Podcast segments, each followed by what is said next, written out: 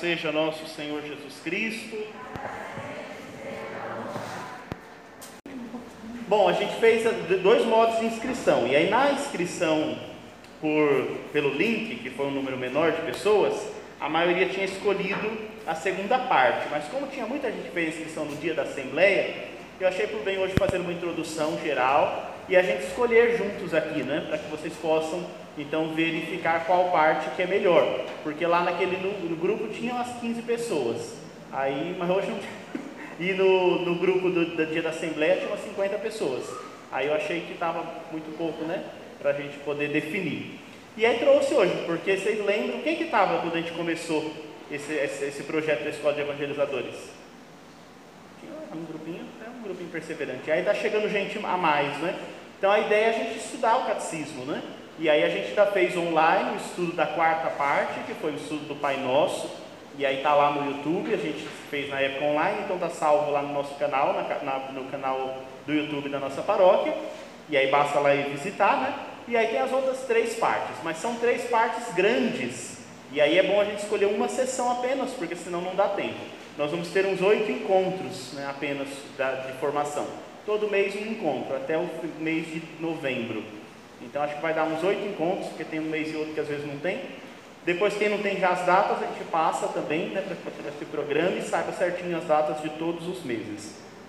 Bom, essa semana eu estava olhando né, e analisando que esse catecismo da Igreja Católica, que é fruto do Concílio Vaticano II, ele vai fazer agora 30 anos de promulgação. Então, todo mundo sabe o que é o Concílio Vaticano II? Foi o grande concílio que abriu as portas da igreja para o diálogo com o mundo. Né? Então a igreja vivia um pouco mais medrosa, por assim dizer, né? no embate com a modernidade, com as coisas que estavam surgindo. E por muito tempo a igreja às vezes condenava algumas coisas dessa sociedade, porque tem coisa que de fato tem que ser condenado, né? Mas o Papa João 23, na época, achou que era hora da gente olhar para esse mundo e não ter medo dele, mas a gente conversar, entrar em diálogo. E aí ele convocou um concílio para atualizar um pouco a vida da igreja e assim poder evangelizar melhor. E aí aconteceu o concílio, né, já vai fazer 60 anos né, da abertura do concílio Vaticano II, foi do ano de 1962. E ele durou quatro anos, praticamente, né, foram quatro períodos, até o ano de 1965. Quando o concílio fez 30 anos, aí a igreja resolveu lançar um compêndio da fé, que a gente dá o nome de Catecismo da Igreja Católica. Né? Então, um resuminho do que é a nossa fé, daquilo que nós cremos, como vivemos, os valores, os princípios da nossa fé. Então, aqui está resumido toda a nossa doutrina, está resumida toda a nossa doutrina cristã. E aí, então, no ano de 92, ele foi promulgado. E depois demora mais um tempinho para ser traduzido para todas as línguas, e aí chega até nós. Então, 92 era o Papa João Paulo II, né? E aí ele fez uma constituição de promulgação desse catecismo. Então, quem tem o catecismo aí, é na página 7, tem essa cartinha, né, que é a Constituição Apostólica Fidei Depositum, que é um resuminho aí do, de como chegamos a esse catecismo, né? Então, na, bem no comecinho, escrito pelo Papa João Paulo II. E aí eu vou ler com vocês alguns trechos disso, porque aí já faz um resumo um pouquinho do que é o nosso catecismo, seu valor e a divisão dele, para depois, no final de hoje, a gente escolher a parte que nós vamos estudar. Então ele diz assim na introdução, né? quem não tem, não tem problema, eu vou lendo devagarinho, a gente vai juntos aí chegando lá, né? Guardar o depósito da fé é missão que o Senhor confiou à sua igreja e ela cumpre em todos os tempos então, qual que é a missão da igreja? Guardar o depósito da fé. O que é esse depósito da fé? Um depósito, né? Às vezes a gente pode imaginar assim, que um depósito, né? Na casa a gente tem um lugar lá que fala, é um depósito, um despejo, né? A gente vai guardando um monte de coisa velha. É isso o depósito da fé? Não. Mas é um lugar onde a gente guarda as maiores riquezas que nós temos. A fé, os valores da fé. Então, quando a gente ouve depósito da fé, é isso. São os nossos valores que fazem da gente cristãos são as nossas doutrinas, o nosso ensinamento que vem de Deus para nós. E a igreja tem a missão de guardar esse depósito da fé e transmitir. Porque se a igreja não transmite, fica uma coisa lá do passado. como um livro de história que traz um monte de coisa, mas está lá no passado? A fé está lá no passado? Não, está aí, está atual. E a maneira da gente anunciar a fé, essa muda. Não dá para a gente falar do mesmo jeito que as pessoas falavam no século XII, no século XI, no século V, porque a linguagem mudou, a maneira de se expressar mudou. A fé mudou? Não, a fé permanece a mesma. A gente vai atualizando a maneira de transmitir a fé. E essa é a missão da igreja. Né? A igreja existe no mundo para levar adiante essa fé e mostrar esse valor do reino a todas as pessoas.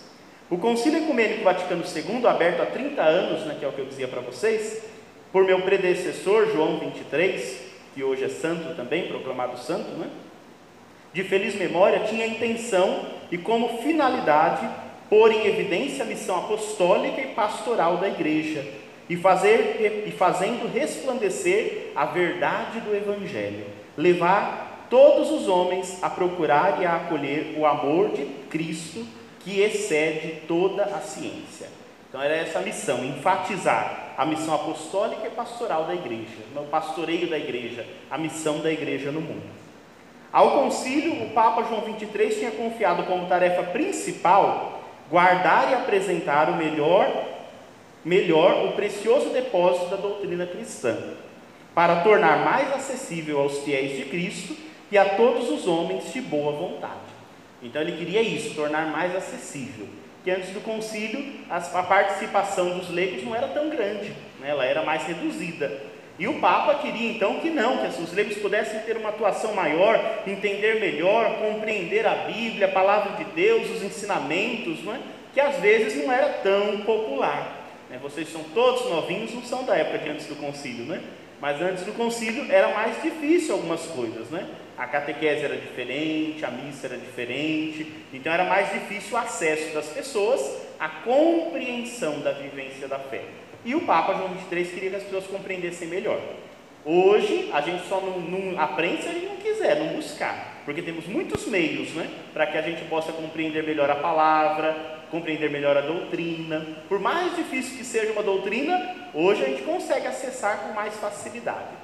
Antes, né, e sobretudo mais antes ainda do concílio, era mais complicado. Né? Por isso que quando a gente vai nessas igrejas bem antigas, né, aqui em São Paulo são poucas, mas Minas e tantos lugares, a gente vê muita imagem, muita pintura nas paredes, muita coisa desse tipo.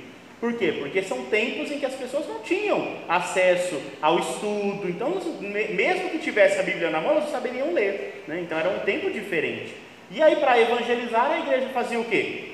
Fazia cenas bíblicas nas paredes, através da devoção, das imagens, das orações, para que as pessoas pudessem ter acesso a essa riqueza. E foi um tempo importante, isso foi muito bom. Mas hoje dá para a gente aperfeiçoar ainda mais isso e acessar melhor os conteúdos da fé. Então, é assim que vai caminhando. Pode pular aqui o, o, essa página, vira a página no, no comecinho da outra. Ele vai dizer né, que com a ajuda de Deus, os padres conciliares puderam elaborar, em quatro anos de trabalho, um conjunto considerável de exposições doutrinais e de diretrizes pastorais, oferecidas a toda a igreja. O concílio durou quatro anos e ali veio um resumo de todas as coisas principais que iriam nortear os próximos anos, que norteiam nossa vida até hoje. Né? Pastores e fiéis encontram ali orientações para aquela renovação de pensamentos, de atividades, de costumes e de força moral, de alegrias e de esperanças, que foi o objetivo do concílio. Então, dali saiu isso tudo, né, nesses quatro anos. Do concílio, quando a gente fala concílio, foram feitos 16 documentos. Então, esses documentos têm os compêndios, tem na internet, né? Os documentos sobre várias áreas na vida da igreja. Então, sobre a revelação divina, sobre a missão, sobre a liturgia, sobre a dinâmica pastoral, os leigos. Então, para cada setor foi feito um documento que dá as diretrizes necessárias para a nossa caminhada. Depois de sua conclusão, o concílio não deixou de inspirar a vida da igreja. Em 1985, pude afirmar, já era ele o Papa, João Paulo II, para mim, que tive a graça especial de nele participar e colaborar ativamente em seu desenvolvimento. O Vaticano II foi sempre e é de modo particular nesses anos do meu pontificado o constante ponto de referência de toda a minha ação pastoral. no consciente empenho de produzir suas diretrizes em aplicação concreta e fiel no âmbito de cada igreja e, na, e da igreja inteira. É preciso incessantemente recomeçar daquela fonte. E aí ele fez um, ele convocou então uma assembleia extraordinária para poder trabalhar e comemorar os festejos do concílio. Então João Paulo II participou lá do concílio, depois se tornou papa e ele disse: tudo que foi vivenciado no concílio, ele procurou aplicar no seu pontificado. E aí todos os papas que seguem, né? Então João 23 abriu o concílio, depois veio Paulo VI, Paulo VI concluiu o concílio e fez a aplicação por vários anos do seu pontificado. Aí foi eleito João Paulo I, né, que queria fazer essa síntese entre João 23 e Paulo VI, por isso o nome dele João Paulo, né, mas ele morreu com um mês, então um mês de pontificado ele morreu. Aí foi eleito então o João Paulo II, que escolheu o mesmo nome do seu antecessor para homenagear este que tinha sido escolhido e que só passou 33 dias de pontificado. E João Paulo II fez mais de 20 anos de pontificado. Muito grande o pontificado dele, né? E muita coisa ele aplicou do nosso catecismo na vida, do nosso catecismo, não, do nosso concílio na vida prática. Inclusive nos deu de presente este compêndio que a gente está estudando hoje, não é? como um dos frutos do concílio Vaticano II. E aí depois dele todos os papas vão indo. Depois João Paulo II, aí Bento XVI, ficou ali né, oito anos, e agora o Papa Francisco também mais esse período. E assim vai caminhando. Tá certo? Vamos avançar um pouquinho. Aí tem um outro título ali dizendo do itinerário e o espírito da redação do texto. O texto não foi feito assim da noite para o dia, não é? Como é que foi elaborado? O Catecismo da Igreja Católica é fruto de uma vastíssima colaboração foi elaborado em seis anos de intenso trabalho, conduzido num espírito de atenta abertura e com apaixonado ardor. Então, em 1986, ele confiou a uma comissão de 12 cardeais e bispos, que era presidida então pelo cardeal Joseph Ratzinger. Quem sabe quem é esse cardeal, Joseph Ratzinger? É o Papa Bento XVI, né? Então, quando ele era cardeal, ele cuidava da doutrina, né? E ele foi então desenvolveu isso tudo. E nessa época aqui, ele cardeal, Papa João Paulo II entregou, ele era o presidente dessa comissão para montar esse catecismo, né? Como cardeal, ele montou isso tudo. Depois de vários anos, ele se tornou Papa, né? Então, é assim que foi. Aí ele, ele preparou isso uma comissão com 12 cardeais e muitos teólogos, porque isso tudo exige muito trabalho porque aqui está a doutrina fiel da igreja, não é? Então, se a gente tem alguma dúvida, alguma questão, a gente tem que ler aqui e compreender. E por isso, então, esse, esse zelo, né? E aí disse o Papa aqui para nós: durou seis anos essa elaboração desse, desse documento, porque é uma coisa escrita para o mundo inteiro. Por isso, para a igreja as coisas demoram um pouquinho, né? Porque se a comunidade fosse só a gente aqui, a gente muda fica fácil. Mas não, uma coisa que muda aqui vai mudar no mundo inteiro. Então, por isso que as coisas na igreja às vezes são um pouco mais lentas, porque não dá para ir com todo vapor, não, senão fica a gente para trás. E a igreja não pode deixar ninguém para trás. Aí ele vai explicar um pouquinho dessa trajetória. Pode virar a página aí, não é? E aí ele vai explicando então como que foi sendo distribuído, tem esse, esse, outro título, né? Como ele foi distribuindo isso tudo e aí como foi compondo esse catecismo. A distribuição da matéria na página 10. Um catecismo deve apresentar com fidelidade, de modo orgânico, o ensinamento da Sagrada Escritura, a tradição viva da Igreja e do magistério autêntico, bem como a herança espiritual dos padres, dos santos e das santas da Igreja, para permitir conhecer melhor o mistério cristão e reavivar a fé do povo de Deus. Deve ter em conta as explicações da doutrina que no decurso dos tempos o Espírito Santo sugeriu à igreja. É também necessário que ajude a iluminar com a, fé, a luz da fé as novas situações e os problemas que ainda não tinham surgido no passado. Então o catecismo tem que ter isso tudo, diz o Papa, né? Ele tem que ser fiel ao ensinamento da Sagrada Escritura, que é a Bíblia, não pode deixar a Bíblia de lado. Mas a igreja vive só da Bíblia? Não, a igreja vive também da tradição viva, essa tradição com T maiúsculo, a grande tradição da igreja. Porque na igreja católica não é como na, nas comunidades protestantes, que basta a escritura. Não, para nós também tem a tradição viva da igreja. Porque nem tudo que a gente precisa para viver hoje, na, no, no dia a dia, está escrito lá com as palavras na Bíblia. A Bíblia ela é fundamento. Tudo que a gente precisa para salvação está na Bíblia.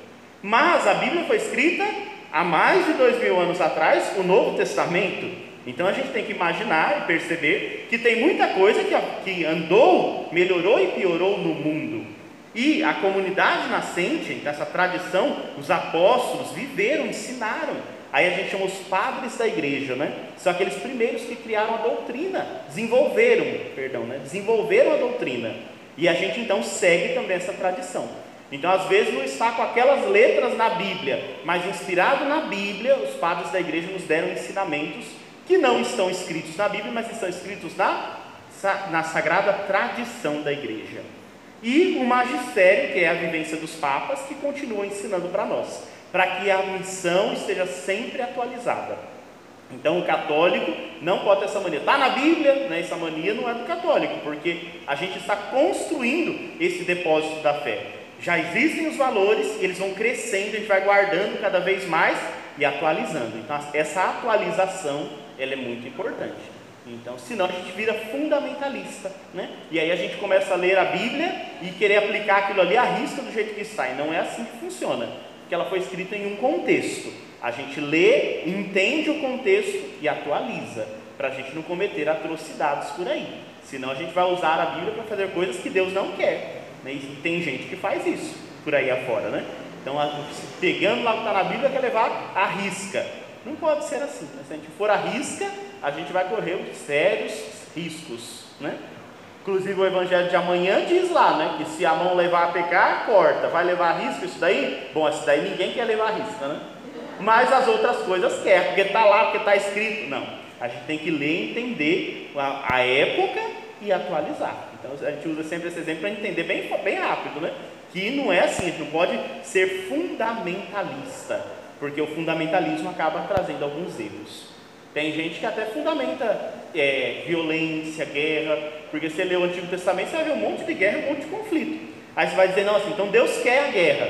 Não, Deus nunca quis, né? Mas faz parte da história humana essas situações. Mas a gente tem que ler ali e entender que Deus não quer aquilo. São fragilidades humanas. Mas tem gente que lê e fala, não, tá vendo? Deus deu força para Davi e Davi matou 10 mil. Então pode matar. Não, não pode, porque a palavra de Deus ela é muito clara na defesa da vida. Então tudo isso a gente vai adaptando, né? Tá certo? Então fiz esse parênteses para a gente entender que a igreja ela está pautada nesses três elementos que ele fala, né? A Sagrada Escritura, a Sagrada Tradição que é viva e o magistério da igreja, os ensinamentos até hoje dos papas, dos bispos reunidos, que nos dão ensinamentos seguros para que a gente possa trilhar um caminho rumo ao céu, que é esse o objetivo, né? De um dia chegar lá no céu, construindo o reino de Deus aqui na terra. Porque quem não constrói o reino aqui na terra não chega lá, né? O caminho é sempre esse. Então o catecismo diz aqui: incluirá, portanto, coisas novas e velhas. Não tem uma parábola lá que diz que o baú de um, de um pai sábio traz coisas novas e velhas? Também o nosso catecismo traz coisas novas e coisas velhas, coisas antigas, que são os fundamentos.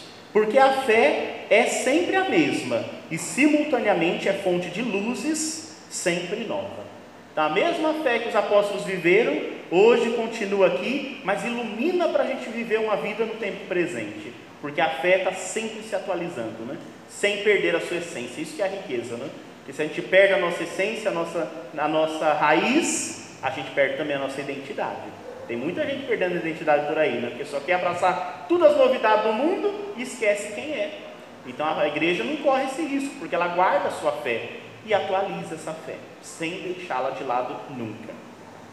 Para responder a essa dupla exigência, o Catecismo da Igreja Católica, por um lado, retoma a antiga ordem, a tradicional, já seguida pelo Catecismo de São Pio V, né, o catecismo anterior a esse articulando o conteúdo em quatro partes. Essas são as partes do nosso catecismo: o credo, a sagrada liturgia, com os sacramentos em primeiro plano, o agir cristão, exposto a partir dos mandamentos, e por fim, a oração cristã.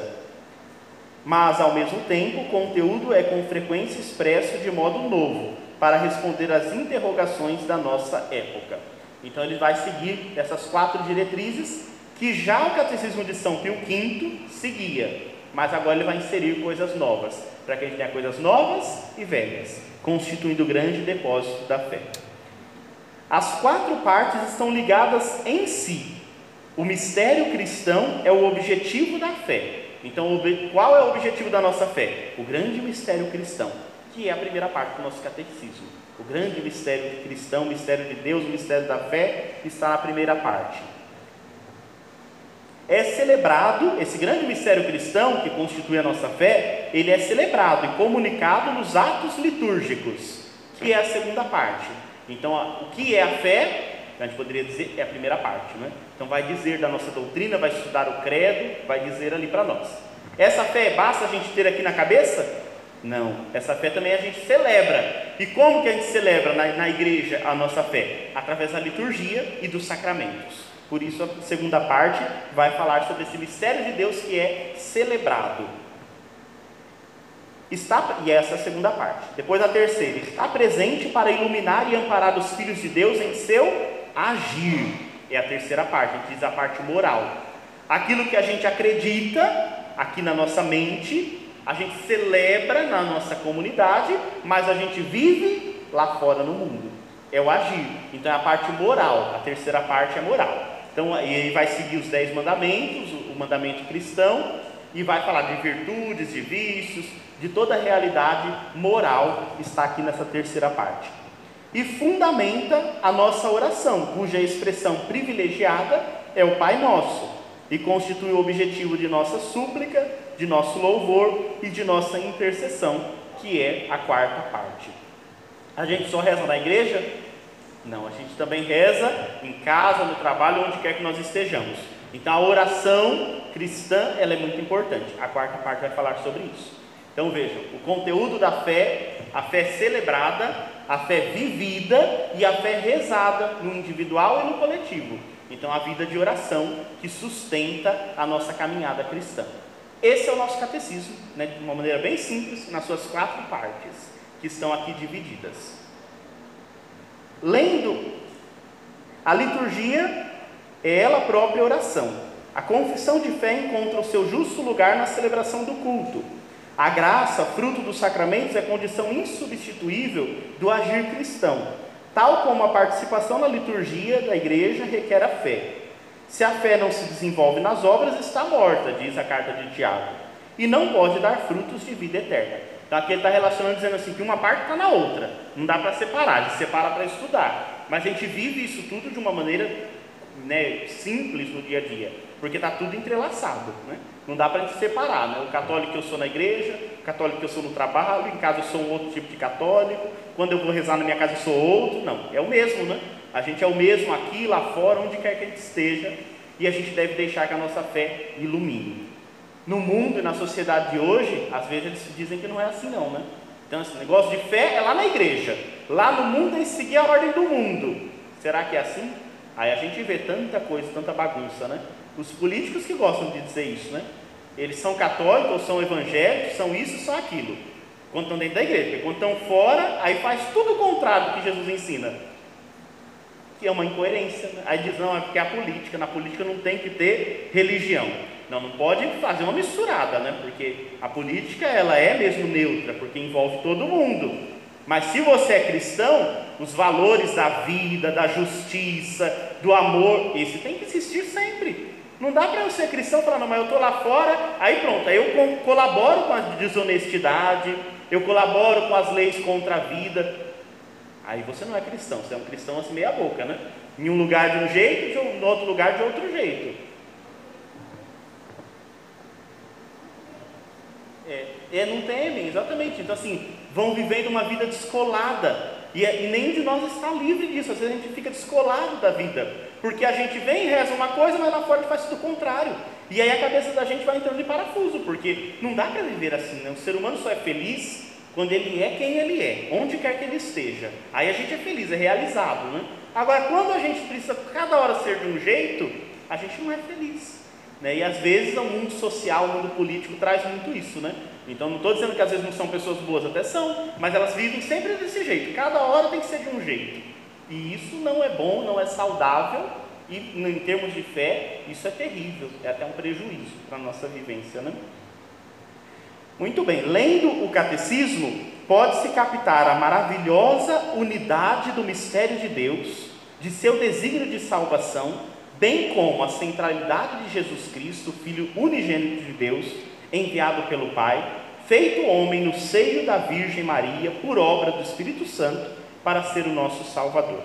Morto e ressuscitado, ele está sempre presente em sua igreja, particularmente nos sacramentos ele é a fonte da fé, o modelo de agir do cristão e o mestre da nossa oração. Então, fazendo a experiência com Deus, a gente vai entender o que é a nossa doutrina e como a gente tem que viver. E o modelo está bem concreto, é Jesus, né? o homem de Nazaré que é filho de Deus, que veio ao mundo para nos salvar. Ele vai ser o modelo para toda a nossa vivência. Né? E aí ele vai falando do valor doutrinal disso tudo, né, para nós aqui, e aí ele está só apresentando mesmo, né? e aí ele pede para que todas as conferências episcopais, né, que cada país possa fazer as traduções, organizar isso tudo, para vivenciar bem o, o, é, a riqueza que é o nosso catecismo da Igreja Católica. Aí virando a página, na página 12, ele faz uma conclusão, né? Dizendo assim: no final deste documento que apresenta o catecismo da Igreja Católica, peço à Virgem Maria, mãe do Verbo encarnado e mãe da igreja, que ampare com poderosa intercessão o empenho catequético da igreja inteira em todos os níveis, nestes tempos em que ela é chamada a um novo esforço de evangelização. Possa, à luz da verdade, à luz da verdadeira fé, libertar a humanidade da ignorância e da escravidão do pecado, para conduzi-la à única liberdade digna deste nome, a da vida em Jesus Cristo sobre a guia do Espírito Santo, na terra e no reino dos céus, na plenitude da bem-aventurança, na visão de Deus face a face. Então ele fez isso no dia 11 de outubro de 1992, trigésimo aniversário de abertura do Concílio Ecumênico Vaticano II, era o 14 ano já do pontificado dele. Então no dia 11 de outubro, agora, de 2022, a gente vai fazer vai fazer 30 anos desse catecismo. Né? Então a gente vai caminhando assim, desse, dessa riqueza. Por que, que a gente pensou em estudar esse catecismo? Né? Porque é uma riqueza tão grande que às vezes a gente tem lá na casa da gente e só serve de peso de porta. Né? Se você colocar na porta, a porta não bate de jeito nenhum. Né? E não, é para isso. Né? Então a gente poder ali consultar, aprender a manusear, e é uma riqueza. Mas às vezes quando a gente lê sozinho, a gente tem dificuldade ainda de entender, não é? Por isso é bom a gente promover momentos como esse, onde a gente aprofunda a nossa vivência de fé. Tá certo? Então, eu queria ainda, temos um tempinho, ler o prólogo, né? O prólogo é uma apresentação geral, e aí mais uma vez ele vai falar das quatro partes, aí você já vai prestando atenção nas quatro partes, para a gente escolher uma delas para a gente estudar. E dentre essas partes, escolher uma sessão, porque infelizmente não vai dar tempo de estudar tudo daquela parte, porque são partes grandes. Né? A parte menor é só a última, que é da oração, ela é mais pequenininha, por isso que deu tempo de estudar de uma vez só da outra vez. Mas essas outras aqui exigem bastante. Começa com uma citação bonita, o prólogo lá, não, algumas citações bíblicas. Diz: Pai, a vida eterna é esta, que eles te conheçam a ti, o Deus único e verdadeiro, e aquele que enviaste, Jesus Cristo. Jesus disse isso na sua oração sacerdotal.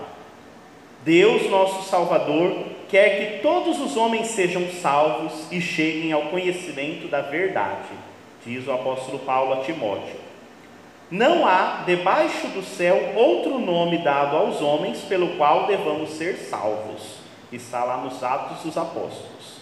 Afora o nome de Jesus. É no nome de Jesus que nós alcançamos a salvação.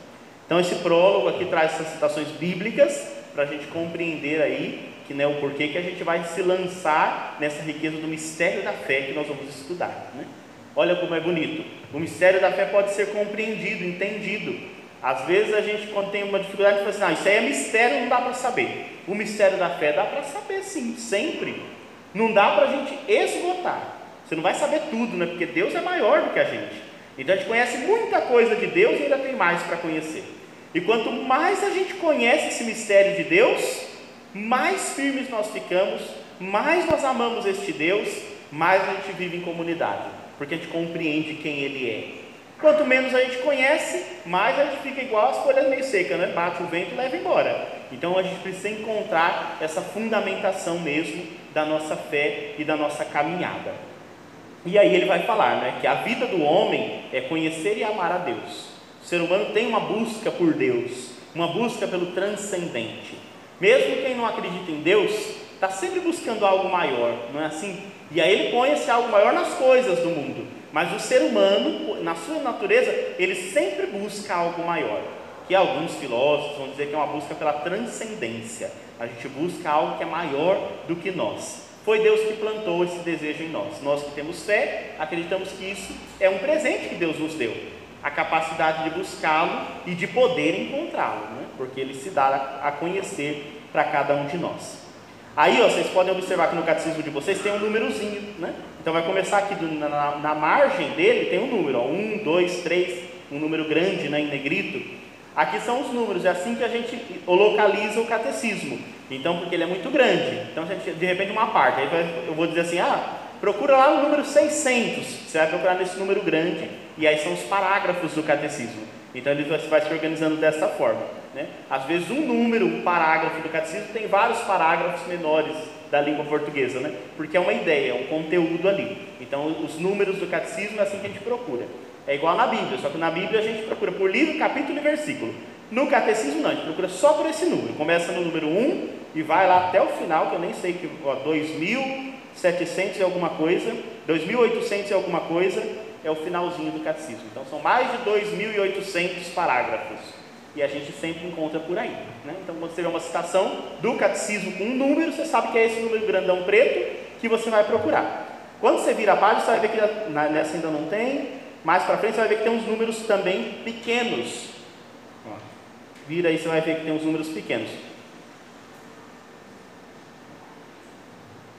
Ó, já na página na página 22, para a gente poder pra eu explicar para vocês. Na página 22, ó, a gente olha na lateral e tem o número 29 e o número 30 grandão, né? Mas tem os pequenininhos juntos, não tem? Olha, começa, lá no começo já começa, ó, 2095, 2109, aí embaixo do 29 tem 2123. Que números são esses? São outras partes do catecismo que falam sobre esse mesmo tema. Então, você lê o número 29, se você procurar isso aqui do número 2123 até o 2128, ele vai aprofundar esse tema que está aqui. Então, são coisas semelhantes. Aí ele vai fazendo esses paralelos para que a gente possa estudar. Então, quando está estudando, você, você sabe em que outra parte do catecismo também fala sobre esse tema, ou essa palavra, ou sobre esse conteúdo que está aqui. Tá bom? Então, quando a gente procura, é sempre um número grande, aqui em negrito. Esses números pequenos é só para a gente aprofundar o estudo, tá certo? No final do catecismo, tem o índice. Vamos abrir ele lá no final. Ó, depois da página 735, ó, a página 734 é a última página do catecismo. Ele conclui lá, né? No número 2865. Então, é essa quantidade de parágrafos que tem o nosso catecismo, né?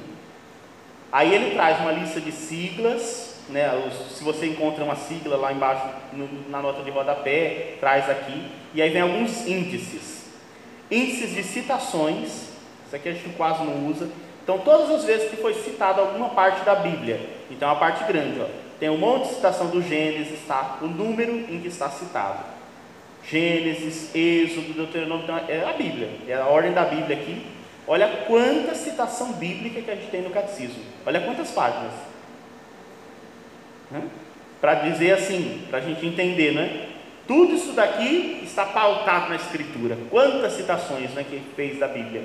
Então a Bíblia não ficou em segundo plano, não. Quando a gente lê o catecismo, a gente está lendo muita coisa da Bíblia, né? Porque é o fundamento, é a base. Aí depois ele vai citar os, os concílios, todos os concílios que foram citados aqui, né? Quem sabe quantos concílios a igreja já teve? É bastante, não é bastante, não é tanto, né? Se a gente pensar em dois mil anos de história, a igreja teve 21 concílios ecumênicos.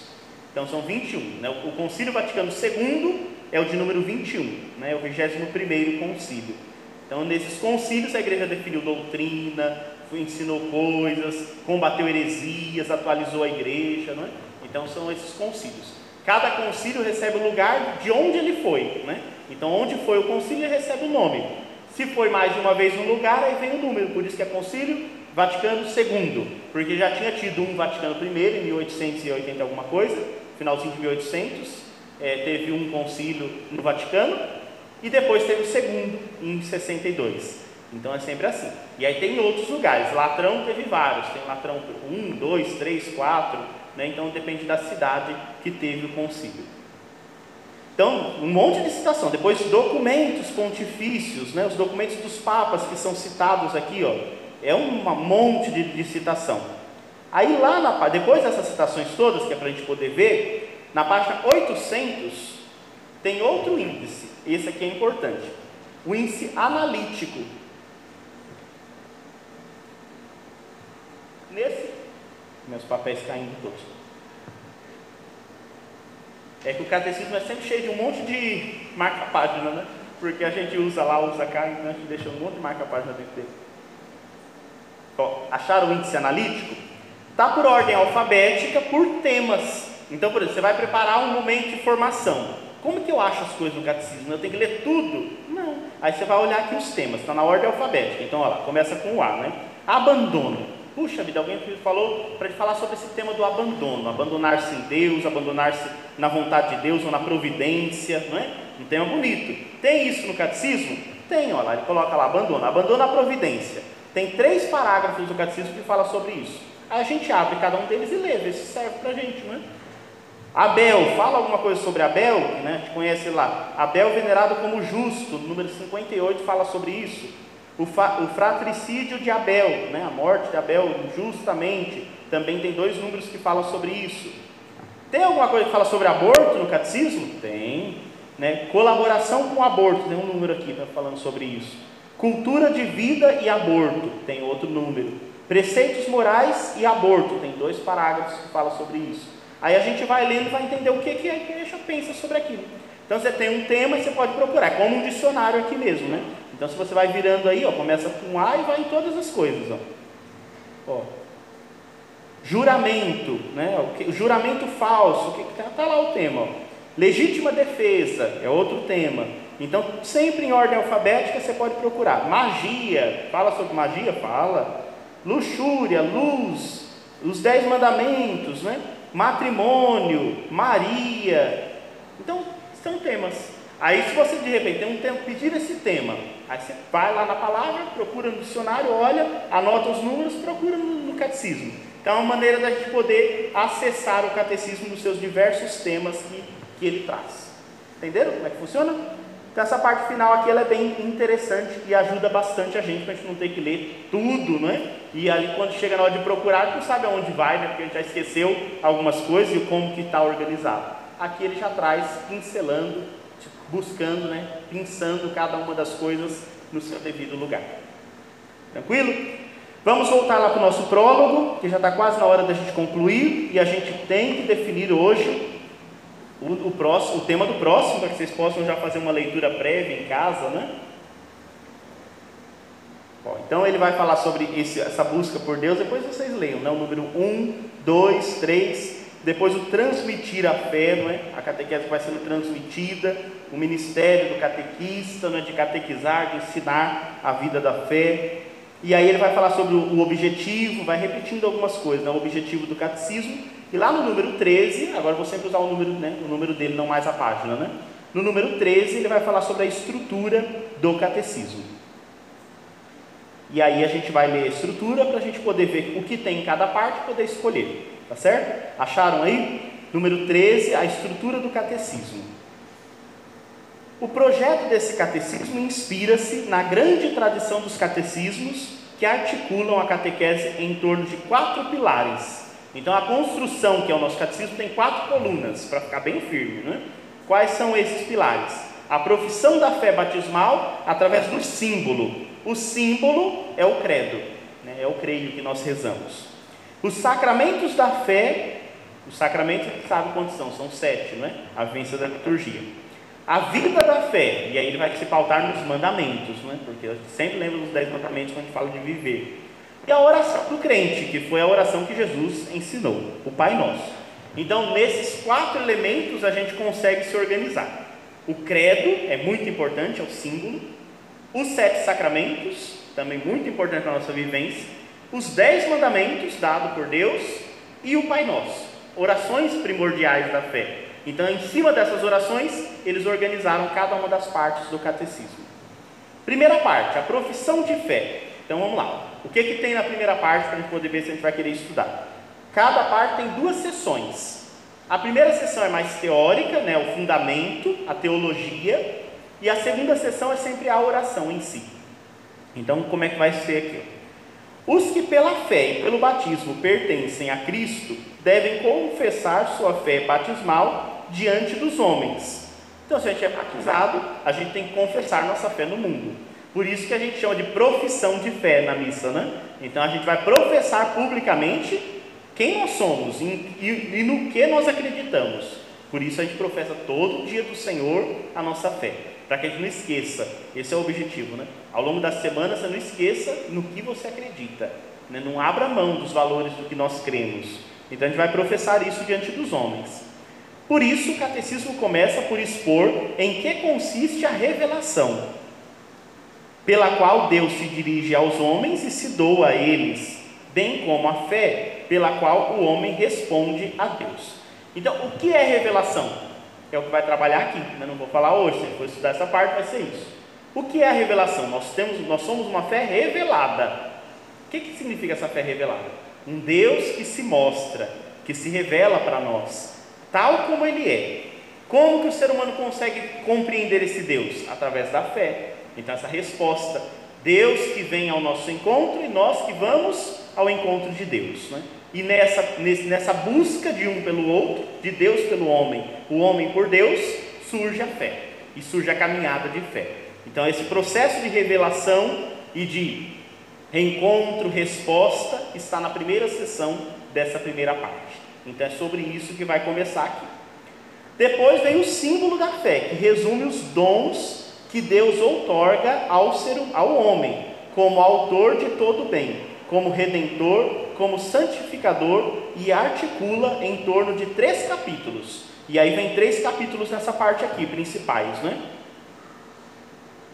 Os três capítulos do nosso batismo, a fé em um só Deus, né? então a primeira, o primeiro capítulo dessa segunda sessão é sobre esse um só Deus, que é o Pai Todo-Poderoso, Criador do céu e da terra, né? então essa profissão, e vai estudar cada uma dessas partes, então esse Deus único, a fé no Deus único, Deus monoteísta, né? como que se dá isso lá no Antigo Testamento, esse Deus que é Pai, que é Criador, os atributos de Deus, a primeira pessoa da Santíssima Trindade.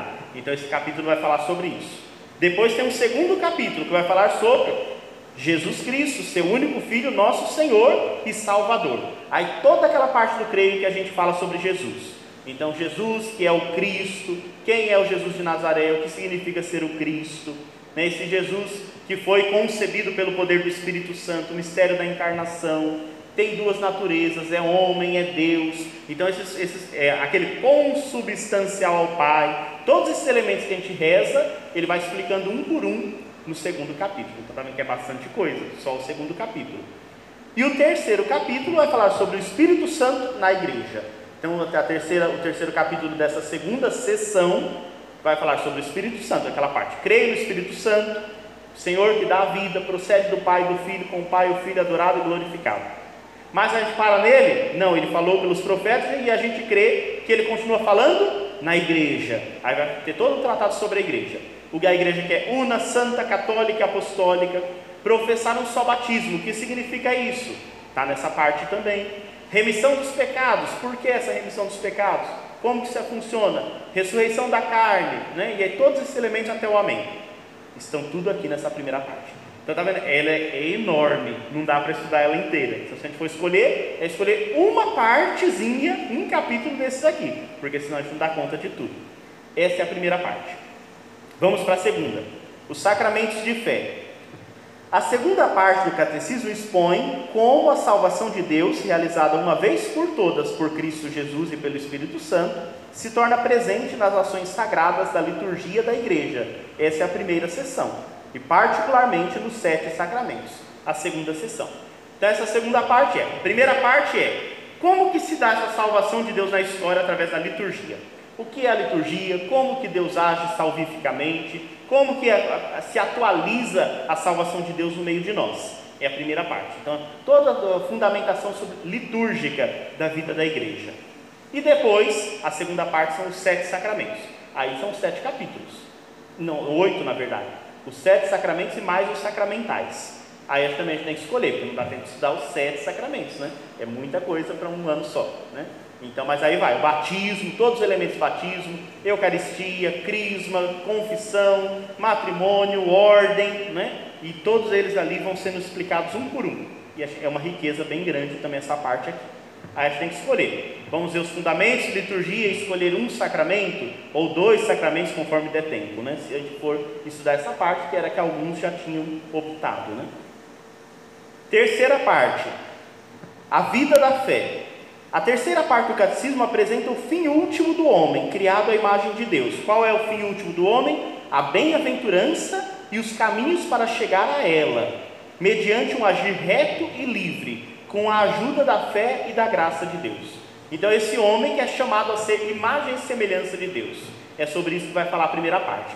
Vai trabalhar as bem-aventuranças, vai trabalhar o agir moral, a nossa consciência, tudo isso vai trabalhar nessa primeira sessão.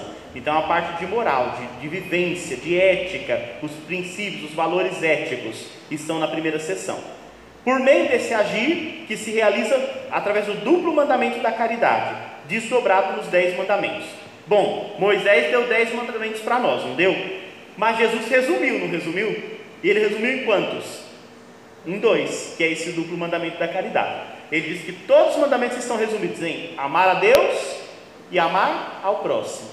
Aí, a partir desses dois mandamentos, eles dividem os dez mandamentos e a gente estuda cada um deles. Né?